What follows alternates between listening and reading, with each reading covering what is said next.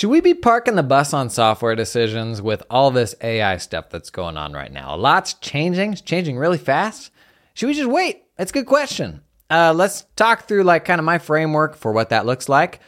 But it's Q&A Wednesday, so we're going to cover a whole bunch, whole whole pile of stuff. Come on in. It's Jason Daily.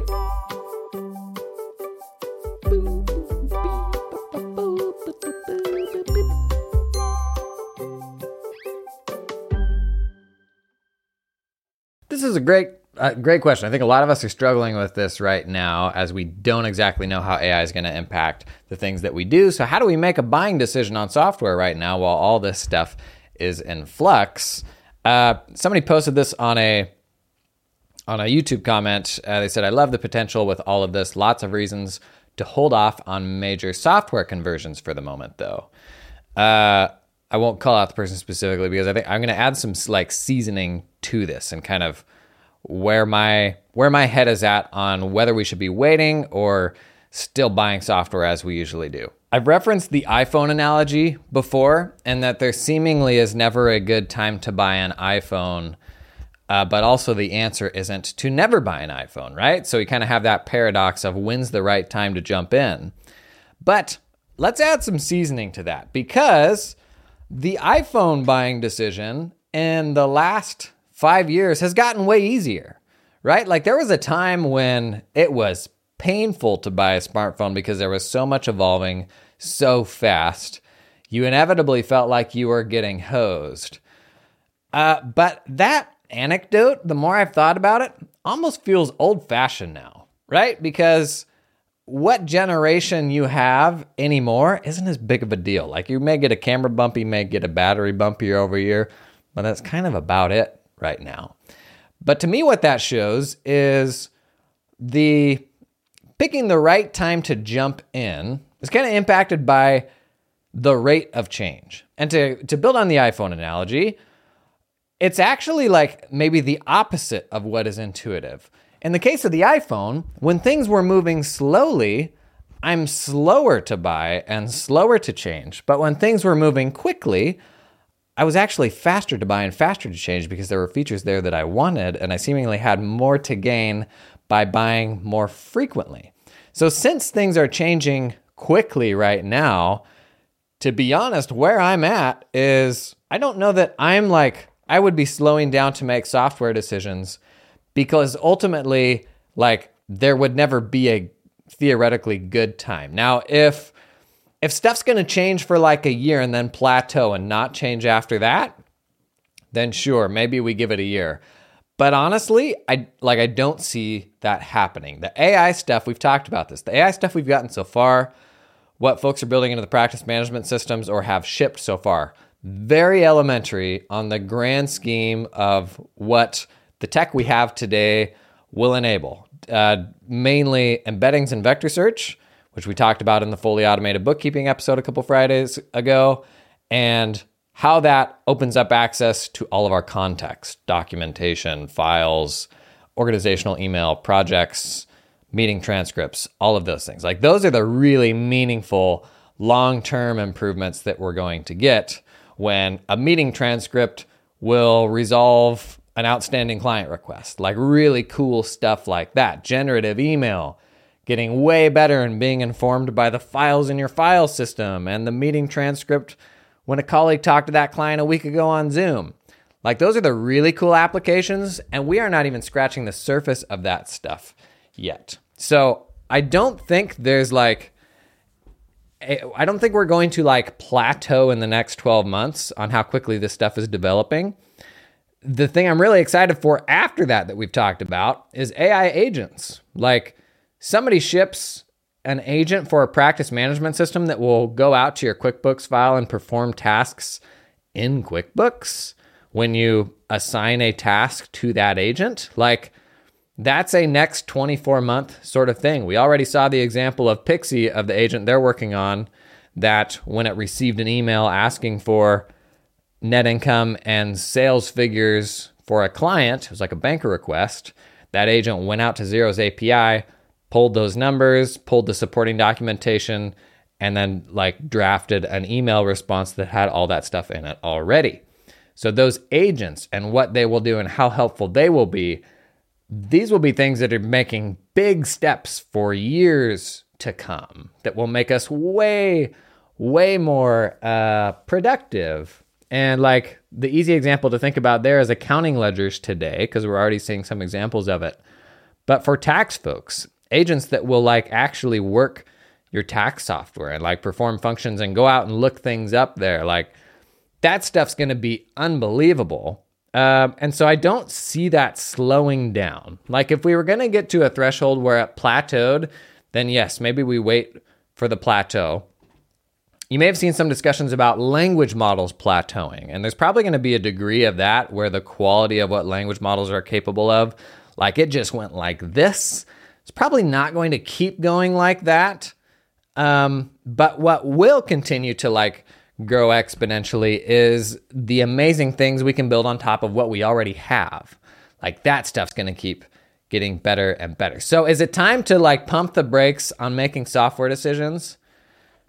I can tell you selectively, I would not buy software from someone has, who hasn't demonstrated to me that they're leaning into AI in a really meaningful way. Like that's something somebody that I fundamentally like would not buy from. Uh, I don't want to generalize, but that could be like more of the established mature companies. But I think for me right now, the only scenario where I fundamentally wouldn't buy a piece of software is if there's something that I would otherwise buy, but they haven't demonstrated any aptitude or interest in developing for the new AI tech of the last 12 months. That I wouldn't buy. Otherwise, man, I'm probably like, I'm probably full steam ahead. Like we've seen already seen some AI stuff that was shipped that is like going to create some really awesome time savings within a firm. This episode is sponsored in part by Dark Horse CPAs. If you're a loyal listener of this pod, you'll recall that Dark Horse CPAs is looking to fill obsolete jobs with mediocre talent. How dare you? You'll also recall that being a tongue in cheek joke. It was. The point is, they've got a very compelling opportunity for someone who is looking to take their career in client accounting services to the next level with a progressive firm that doesn't treat CAS like the red-headed stepchild the old guard historically has. Too true. Too true. If I had a dollar for every tax firm I've walked into that's like bookkeeping, pa! Specifically, they're looking to fill a CAS manager role in the firm. There's a client facing role that will put you front and center with the business owner, empowering them to make informed and strategic decisions with your guidance. You won't be stuck in a back office cranking out debits and credits, but you will be utilizing modern technology to provide modernized client accounting services. Instead of wasting away doing repetitive tasks the old timey Tuesday way for crusty clients, gross. Why not grab the future of outsourced accounting by the horns? Apply today by visiting darkhorsecpa slash careers or by clicking the link in the show notes. This episode is sponsored in part by the fine folks at Cloud Accountant Staffing. Do you hire accountants? Bless your little heart. Not the best part of the job, in my opinion. Not something I ever enjoyed. Well, listen. You can build your accounting dream team with talented offshore accountants in the Philippines that work 100% full time for your firm. Their accountants aren't freelancing or contracting for multiple firms. They're all yours. They work exclusively for you and are incentivized to stay with you and your team long term. They're not going to get swiped. Cloud Accountant Staffing is 100% dedicated to the accounting industry and founded by a former accounting firm owner that understands your business, knows your pain points. They had to hire some accountants and they said, you know what? We're going to build our own pipeline in the Philippines. Going to pull in some super talented people and then open that up to other firms. Basically, that's the story. Uh, I've been talking about a lot about staffing, building more resilient staffing pipelines for your firms. I, I had staff in the Philippines, uh, like totally red pilled me to like, oh geez, like we need to globalize the way that we get our work done. Uh, check these folks out. Link in the show description, cloudaccountantstaffing.com. I've been talking a bit about this lately, the dialogue, like how to cut through the, what the tech vendors are telling us to understand. Are they actually working on cool AI stuff or not? And I've kind of cautioned if your tech vendor's response is, oh, yeah, we've always been an AI company, we've been working on AI for the last decade, that's good. But it's not good if it's like, we've been an AI company for a decade, full stop. Like, what I want to hear right now is what about what's changed in the last 12 months are you excited about building on top of? Because the AI from the last year, last two years, like this is not something that anybody saw coming. It was not on people's radar that text, like generative text applications, would be this good. And so if they're still relying on past models, like they're not leaning into the really exciting new stuff, like we talked about embeddings, uh, getting way better, and that just shipped this January. So if they're leaning on old AI tech, that's not a good signal. No problem if they've always been an AI company, but I specifically want to hear like of the new stuff that's out there, like what are you pumped about? Like show me what you're working on. Those are the companies I'm going to hitch my wagon to when I'm making tech decisions, and the ones that can't show me that, that I'm at, I'm definitely going to hit pause on. Question I got via DM, so I'll keep it anonymous. Uh, by the way, like if there's something, if you've got like very personal or specific to you questions where uh, you don't want yourself to be identified, just shoot me a DM uh, and I'll keep it anonymous. What's your take on how the AI question kind of intersects with conversations around outsourced contractors slash employees? Is there a risk that AI will actually just increase the amount of clients that employees are expected to service with no additional benefit or reduction in work hours? Definitely a risk. So, like, uh, let's say uh, AI makes us way more productive and that just means like employees are doing more than they ever did before. Um, is that a bad thing? Is that a good thing? Ultimately, it really probably like assuming that you have butts and chairs for the same amount of time and nothing else changes and people are just more productive. Ultimately, who does that benefit? Like that really just goes to the bottom line. Like that goes to the business owner. I will say in the paradigm of like output based compensation, um, it's another example of where I think output based compensation solves for some of those um, issues. Unless there's a situation where like there's this deflationary period and our prices don't increase, or maybe our prices even go down, which I don't think that will happen. Um, this is a bigger conversation than accounting, but like there's there's definitely some talk around like whether this will have a deflationary impact on certain industries as types of work are commoditized. I have a hard time seeing that happening to us, especially with how the last few years have been and rates just increasing astronomically. But if that did happen, let's say there was deflationary pressure on our fees, but our employees were capable of more output, you would want to be mindful of how that output based compensation was set up. May not be a problem if it's revenue based. Maybe it would take all of that into account. But yeah, like there's absolutely a risk that AI will just um, increase the number of clients that an employee is responsible for handling without that person necessarily being compensated anymore. Um, other examples in the past, like, uh, you know, we, we're always on this kind of slow march of increasing productivity, but what have been the big step changes in the past? Because at its best, like AI offers this sort of step change in productive output um, you know, like the personal computer and like the, the say tax prep going to um, going to tax prep software rather than being manual. Uh, cloud accounting software and bank feeds, like those were step changes in what we could do, I think. And and in hindsight, it all looks very compressed, as if it happened quickly. Reality is like those things changed over years. But in those situations, were employees ever given permission to work half the time because they just got that, you know, 2x impact on their output? Not really. So, uh, I don't know. I'm curious what y'all's take is on this. Um, if anything, could be an arg- like one more argument for being in control of your own destiny and working for yourself rather than working for somebody else. Because at its worst, like the firms where those people, it's just like an output mill. It's tax returns, it's month end closes, like where you're just a cog in a machine. Yep, you're going to be an even bigger cog in the machine because you can do more than ever before now. Like that's absolutely how it's going to be. Uh, Big Four isn't going to let people not work on Fridays because AI just made them more productive. Uh, the firm's doing interesting things that are much more mindful of how they treat their people. Uh, could be different. It's probably going to be a little bit of column A, a little bit of column B. People will be more productive. They'll make more money for the company. Uh, but like it shouldn't be full stop there. Like Uh, I think employees could also be incentivized, um, you know, like we talk about with output based compensation, so that ultimately they benefit as well.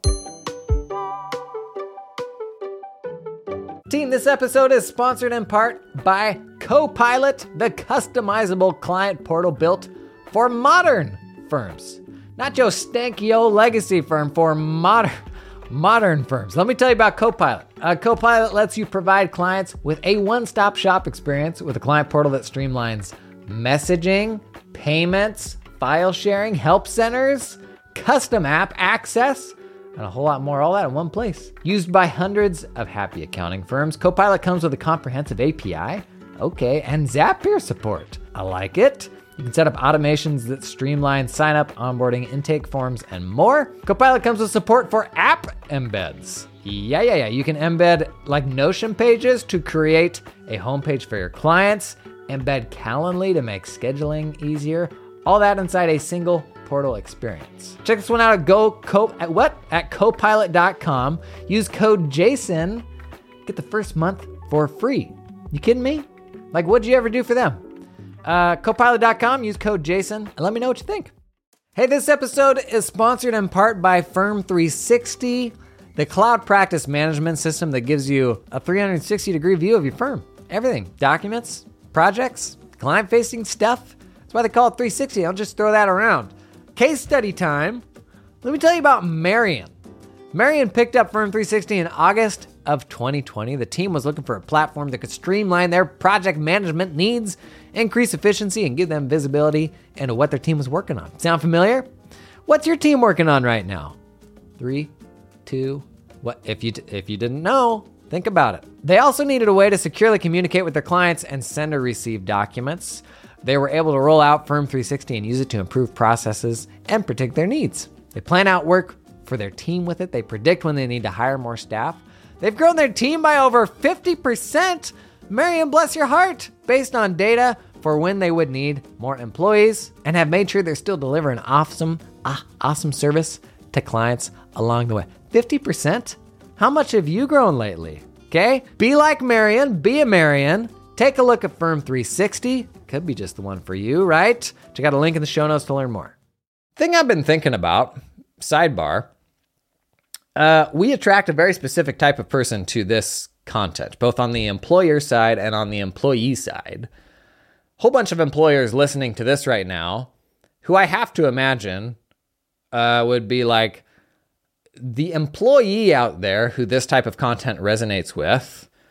Would love to get my hands on an employee like that. Like you, you're coming in from day one with a really interesting level of alignment. Right now, I don't feel like I'm doing enough to connect the people in my audience, the employees who are looking for a new opportunity, and the employers for whom that person could be a great fit because you have this common ground, this way of thinking about what firm running looks like. I don't feel like I'm doing enough to connect those people right now, and I'm not sure what that would look like.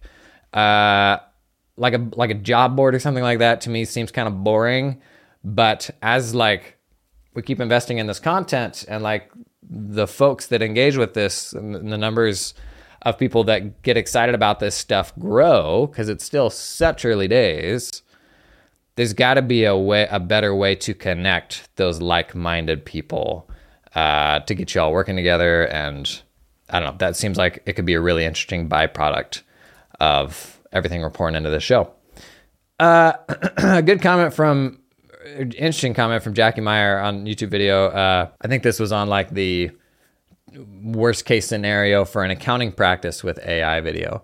Uh, she said, I think, given the caveat that we don't know in regards to AI, but it's important to consider predictions, a chatbot that put together a list of like questionable items that are in the accounting, like like clothing purchases and stuff like that, and works through that with the client would be gold. She said she's excited for like near term AI applications that will actually perform tasks rather than just handle like these kind of high level interactions. Uh, I got excited about that because you know what I would love is to not have to be the guy to tell the client, hey, I just chucked all this stuff in your distributions. Um, like for a client to be able to work through that with the language model, that would be really interesting. I love like I love that application for the that back and forth to be like supported by authoritative tax stuff. And the client can kind of go through some of that stuff as sort of an, an initial stage of reviewing what's there before it came to the pro. I think that's really cool. I think that's interesting. I think that I also think the marriage of ledgers with tax legislation is an interesting possibility. It does it's not really a thing right now, but for a ledger that is looking to go super deep in a certain market, the intersection of like how all the stuff that hits the ledger interacts with tax law is interesting. And I think there's a more interesting version of that than simply classifying stuff according to, you know, like grouping accounts according to what you see on a Schedule C or something like that. I think there's a cooler, more nuanced version of that that could be built. Uh, one interesting comment from Melanie Willis on the when we talked about delivering financials and tax returns over video. She said she just completed a couple of larger projects that included training. My initial proposal included an additional fee for video recording of the training. Both clients opted out. But she said, I'm now going to include that in the package since they forget everything that I train them to do anyway. And it ends up costing them more for additional training. And I couldn't agree more. This is why where I've gotten with video deliveries is actually that it isn't it sh- for me it wasn't an optional thing. I was like this is better for you and that's why I'm going to deliver it this way. Um like I think if we give them the option, we create a bunch of complication for ourselves because then we're doing it differently for every single client. And I, and I like the purity of just saying, this is how we do it. This is how we deliver it because we think long term this is actually best for you. And that's that. And like Melanie's comment here, I think is a great example of of just that, where no client is probably asking for that. Maybe some are, uh, but that doesn't mean that they don't need it, right? Got a question uh, in DMs about where to start in the accounting profession. Just graduated with a finance degree, thinking about getting into accounting. Not sure if public accounting is the route I want to go. So unsure about whether to do a CPA designation, EA designation. I have a passion for helping clients face complex problems and coming up with strategies and solutions for them. That's a great question. Uh, it's one of those things where I think you got to optimize for getting exposed to different types of experience to see what you enjoy. And there are uh, like what what's appealing to me is the small firm space because you have more control over systems, over how you work with clients. You're not like part of a machine. But there are a lot of people that enjoy working in larger firms too. And getting a little bit of a taste of both might be helpful. So like doing a stint at a regional firm just to see how you like that.